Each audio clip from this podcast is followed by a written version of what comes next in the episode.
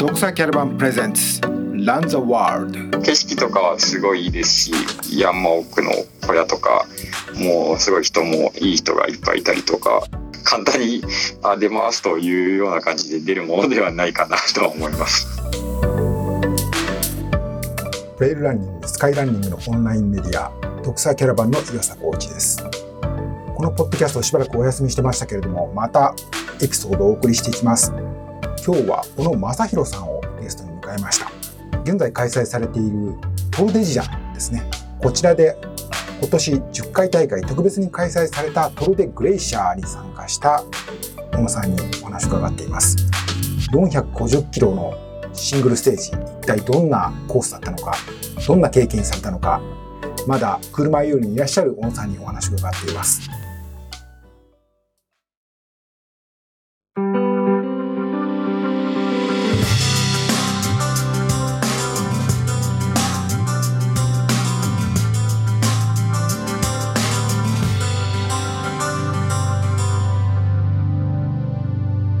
正弘さんです。昨日の午後フィニッシュされたばかりということで、今日ちょうど1日経ったところですかね。そうですね、はい。はい、およそ1日ぐらいですね、はい。今、体調はいかがですか？思ったよりは疲労もあまりなくって感じですね。はい特に怪我とか痛むところ、まあもちろん、あの、いろいろ 痛むこととは多いと思うんですけど、そんなに大きな怪我とかもなく、まあ、そうですね。特に目立った大きい怪我はないですね。小野さんはですね、このトラ、今年のトルデジャン、えー、今回10回目なんですよね、大会自体がですね、ちょうど10周年というか10回大会記念ということで、えー、特別なイベントが開催されたんですよね。で、ね、これが450キロでしたっけね。一応、オフィシャルとしては450となってます、ね、距離はもうちょっと長いかったりするんですか？まあなんか持ってた GPS だと1割ちょっと多いんじゃないかなと思いますけど。1割長かったら500キロになってるじゃないですか。そうですね。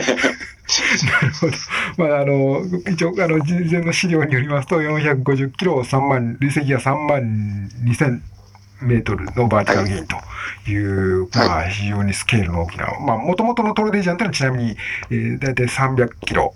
330キロというふうに言われてますので、まあ、それよりもさらに倍、1.5倍ぐらい長くて、でコースもあんまり重なってるようで重なってないっていうふうにお見受けした。それを、まあ、今回100人限定でレースが開催されて、小野さんはその一人として3番目のフィニッシャーとなられたと。いうことですよね。はい。タイムが140時間ぐらいでしたっけ？ちょうどそうですね、140時間ぐらいかなと思いますね。なんかあの、Facebook とかには、もうレースじゃないと。あの、皆さんにお勧めしませんと、はい、いうふうに書き込まれてたの見ましたけど、それはどどういう趣旨なの、どういうやっぱり思いがそこにあったのか、ちょっと聞かせていただけないですか？まあ、トルデジアもやっぱり他のレースに比べると、まあ、レースであってレースでないようなものではあったんですけども、それでもやっぱり、なんですかね、50キロ置きとかにライフベースがあって、どこで寝るとか戦略的なものもあるので、まあ、レースではあったのかなと思うんですけども、今回のについては、まあ、なんですかね、ライフベースも非常に、あの、デポジットバッグが置ける、えー、大きいエイドですね。が、もうほんと少なくて、1個目が100マイル、160キロ地点まで何もないとか、で、コースマーキングもついてないので GPS を見ながら進んでいくような形で、で、途中のエイドも、えっ、ー、と、トルデジャンの方は、まあ、10キロとか15キロ置きなんで、まあ、1、2時間に1回ぐらいは水とか補給ができるんですけども、今回は20キロとか25キロで、さらにその中に3000メーターを超えるようなのがあるので、補給もままならないような感じで、切り詰めてレースのような戦い方をしてたら、本当に精神的に持たないなというところで、もう本当の、まあ、トルデジャのトルって旅という意味なんですけど、本当の旅みたいなまあ、レースというかイベントだったなという感じに、うん、がしましたね。はい。なるほど。こうまあ、名前がトトルディ・グレイシアですか？まあ、イタリアそうですね、グレイシャが、氷河とか多分そうですね、氷河かと思うんですけども。そういう、まあ、今回450キロの方にそういう名前も付けられてましたけれども。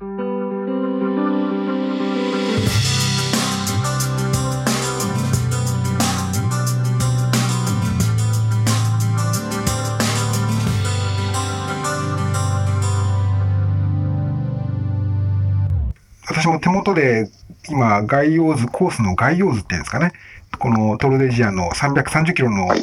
と比べてこう、コースがこう、簡単なコースがこう、青スタのどういうふうに、まあ、巡ってるかっていうのを見てるんですけど、はい。まあ、一応車寄るからぐるっと回って一周してるのは同じように見えるんですけど、全然ちょっとだいぶはい違いますよね。あんまりコースは重なってない ですよね。これはだから、まあ重なってないのと、重なってるように見えてるところも、わざわざ遠回りするような感じで、あ 実際はほとんど重なってなかったですね。で、しかも、えーマーキングがないから、まあ、セルフナビゲーションで、まあ、GPS 端末とかウォッチとかそういうものをを使いながらっていうことになるんですかね。そうですね、はい。うんそれって、だからまあ誰もだから、今回参加された人は誰もは行ったことがないようなコース、初めてみんな見るコースだったりがするのかなと思うんですけれども、まあ、小野さんはまあもう4回すでにトルデジアのはい。330キロのは完走されて、えーまあ、はい。5位にね、2度なられたりとかしてるわけですけれども、やっぱりそういうところから見ても、コースはやっぱりだいぶ違う印象ですか、もっとやっぱり難しかったり、どんな点がそうた楽しかったのか、あるいは苦しかったのか、なんか印象を聞かせていただけたら。あーそうですね、コースもなんか前通ったことがあるようなところもあるんですけども、難易度的にはかなり難しいところ、まあ、ナイフリッジみたいなところとか、えっ、と、鎖場みたいなところとかもかなり多かったですし、で、その中で、えー初日とか2日目とかは天候もちょっと雪とか夜間帯に降って、その中を鎖のところを降りたりとか、そういうようなこともあったりとか、で、人数も少ないので、後半になってくると人がいなくなってきたりとかもあるので、まあ、本当にセルフで全てをこなさないとようダメなような形にはなりましたね。トルデジアンの人たちのスタートの直後ぐらいになんか雪が降ったですよね。あそうですね。こっちの1日目の夜、2日目かな、あの朝かな、に降ってましたね。あ一番高いローソンのとこも雪がついてたんですけども、あ、うん。グラシアの方は3000がそこ2連チャンで、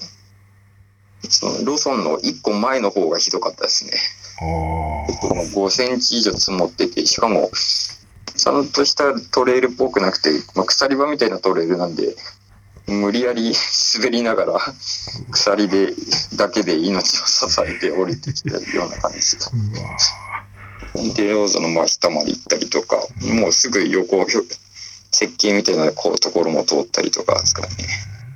あれ、天気がで間違えて設計の、はい、ああ、設計の上、だからなんか今回、なんか設計の上の方に降りちゃって、登り返したりとかしましたけど、ええで、それ結構、あしかも夜だったんでよくわからなくて、ライトなくしちゃって、予備ライトだったんで暗くていまいちわからないまま、そそそ設計の上に降りちゃったってことは、そこもうちょっとそこはやっぱ、そ設計を下って降りるのは危険っていうことがあある。なんか端の方行ったら完全に切れ落ちてるんで、多分そのまま降りてっても最終的にはまるかなっていう感じですよね。うん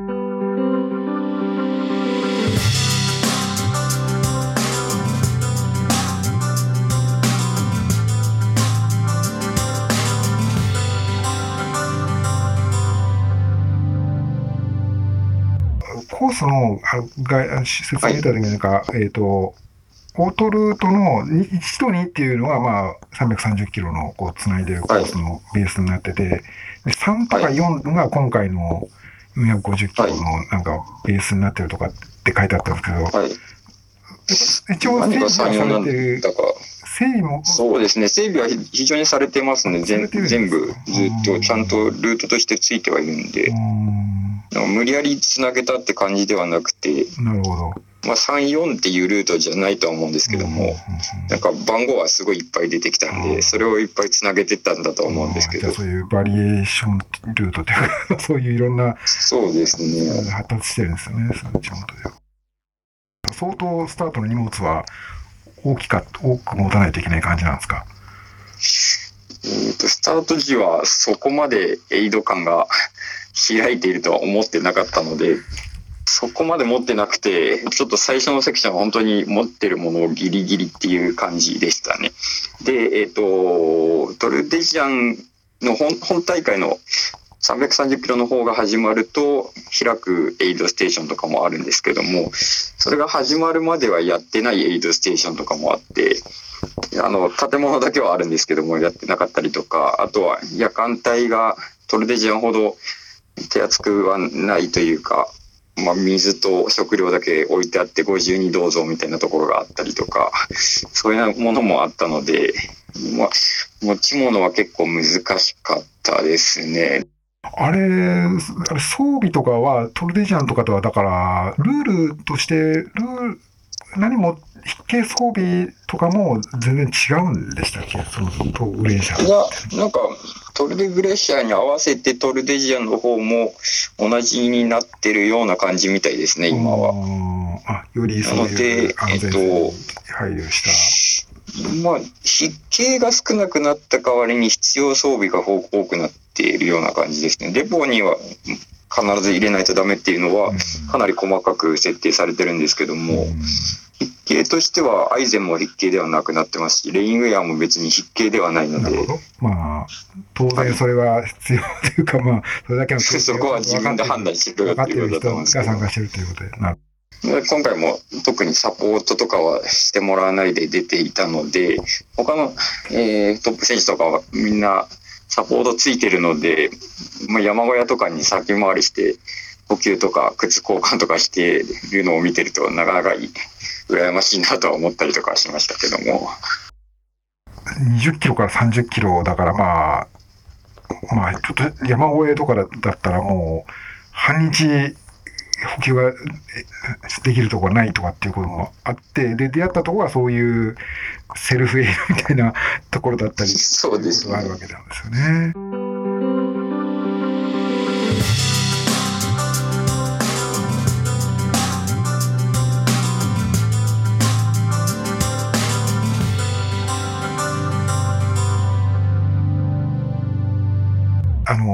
Facebook とかも写真上がってましたけど、元気そうだなというふうにいつも見てたんですけれども、こういうスタイルは、まあ、あの、人には勧めないっておっしゃったけれども、結構好きだった、なんか、スタイルだったりするんですか、やっぱり。個人的には、個人的にはどうでしょうね。そうですね、個人的にはすごい好きなスタイルではありますね。軽い軽量な装備で、あの、できる限り遠くまで行けるっていうのは、まあ、面白いですし、まあ、ちょっと今回のは さあのサポートが少なすぎるので 普通にやると大変なことになるのでちゃんと準備をしていかないとダメだなと思いましたけども。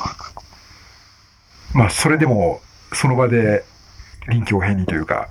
まあ、最初は、まあ、レトールデジャーのレースみたいな330キロのみたいな気持ちで走ってるとこれはダメだなとやっぱそこで少し気持ちというか、こう迎え方を、この、この場面に立ってなどうすべきかということをちょっと切り替えてとかっていう、そういう臨機応変さというか、が必要だっていうことかですかね。それはやっぱみんな参加した人もそうなんですよね、きっと。やっぱりそれはみんな初めて参加するんですよね。多分そうだと思いますね。みんな最初はレースだと思ってたと思うんですけども、多分最後は違うんじゃないかなと思ってるとは思いますけども。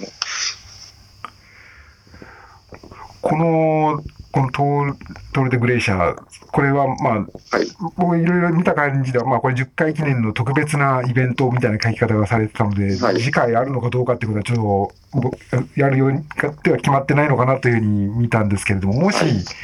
もまたあるってなったら、もう一回挑戦、やっぱしますよね。じゃあ、もういいです。もういいと思います。それはやっぱりちょっと、かなり過酷だなというか。そうです。そうですね。あの、景色とかはすごいいいですし、あまりトルデジャンでも通らない山奥の小屋とか、もうすごい人もいい人がいっぱいいたりとか、すごい楽しかったんですけども、ちょっと出るのは 簡単にあ出ますというような感じで出るものではないかなとは思います。トルデジャンとかある程度かなりの経験を積んだ人でないとなかなか楽しめないっていう面はきっとありますよね、それはね。うん、そうですね、まあ、レースって考えちゃうと厳しいかなと思うんで、ある程度体力とかがあって、あ遊べる気持ちを持ってる人だったらあ 面白いのかなとは思いますけども。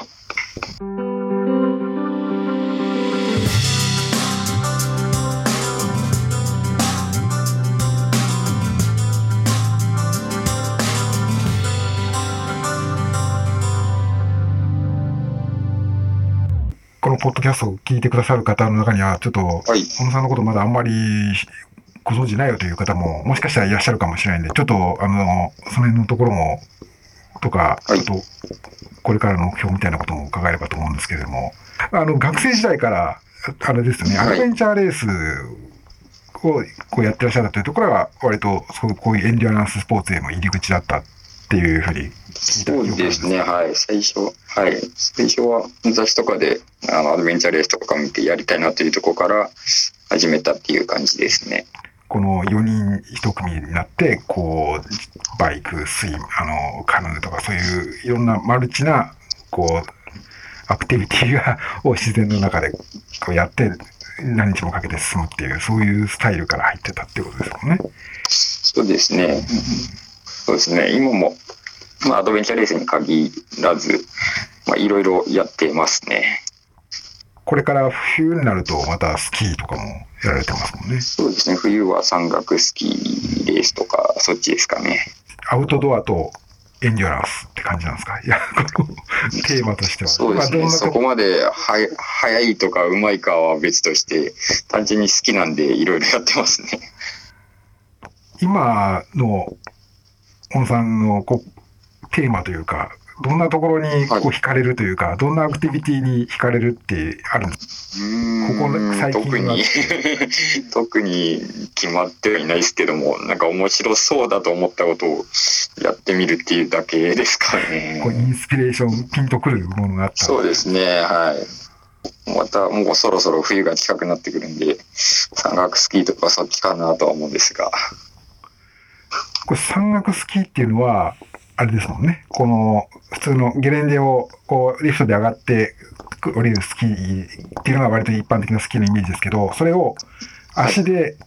スキーをつけたままそのシールとかつけたり、あるいは背中に背負ったりして、足で登るっていう、そして滑り降りるっていう、そういうスポーツそうですねまあトレイルランニングをスキーを履いてやるような感じですかね。これから、まあ一つの今回、まあこのトールデグレイシャーズで450キロで大きな、まあ、このね、3番手でフィニッシュされて大きなことを成し遂げられたと思うんですけれども、さて次は何や、何に挑戦するっていうのはあるんですか？もしあったら聞かせてもらえたら。今のところは特には決まってないですね。うん、あ、なんかその場の 思いつきなんでいつも。なるほど。まあ、け多分いろんなことだけど、リサーチというか、いろいろ情報をね、あの、集めてらっしゃるんだろうなと思いますけれども。小野正弘さんでした。ありがとうございました。あありがとうございました。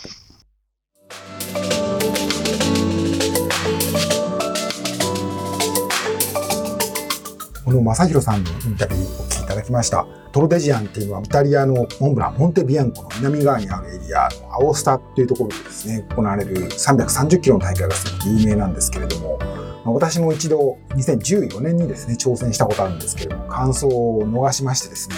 えー非常に今でもまあ心残りというか、一度はもう一度挑戦してみたいなというふうに思っていたところなんですよね。まあ、小野さんのようにこの450キロのね、これをまあその140時間で走るっていうのはとても想像がつきませんけれども、トルデジアンってなんかこう引きつけるものがあるなというふうに思いますよね。独裁キャラバンのポッドキャストランザワールドではこれからも様々なトレイルランニング、スカイランニング、ウルトラランニングに関する話題をお伝えしてまいります。どうぞ登録してお聞きいただければと思います。お相手は、ドクサーキャラバン岩佐光一でした。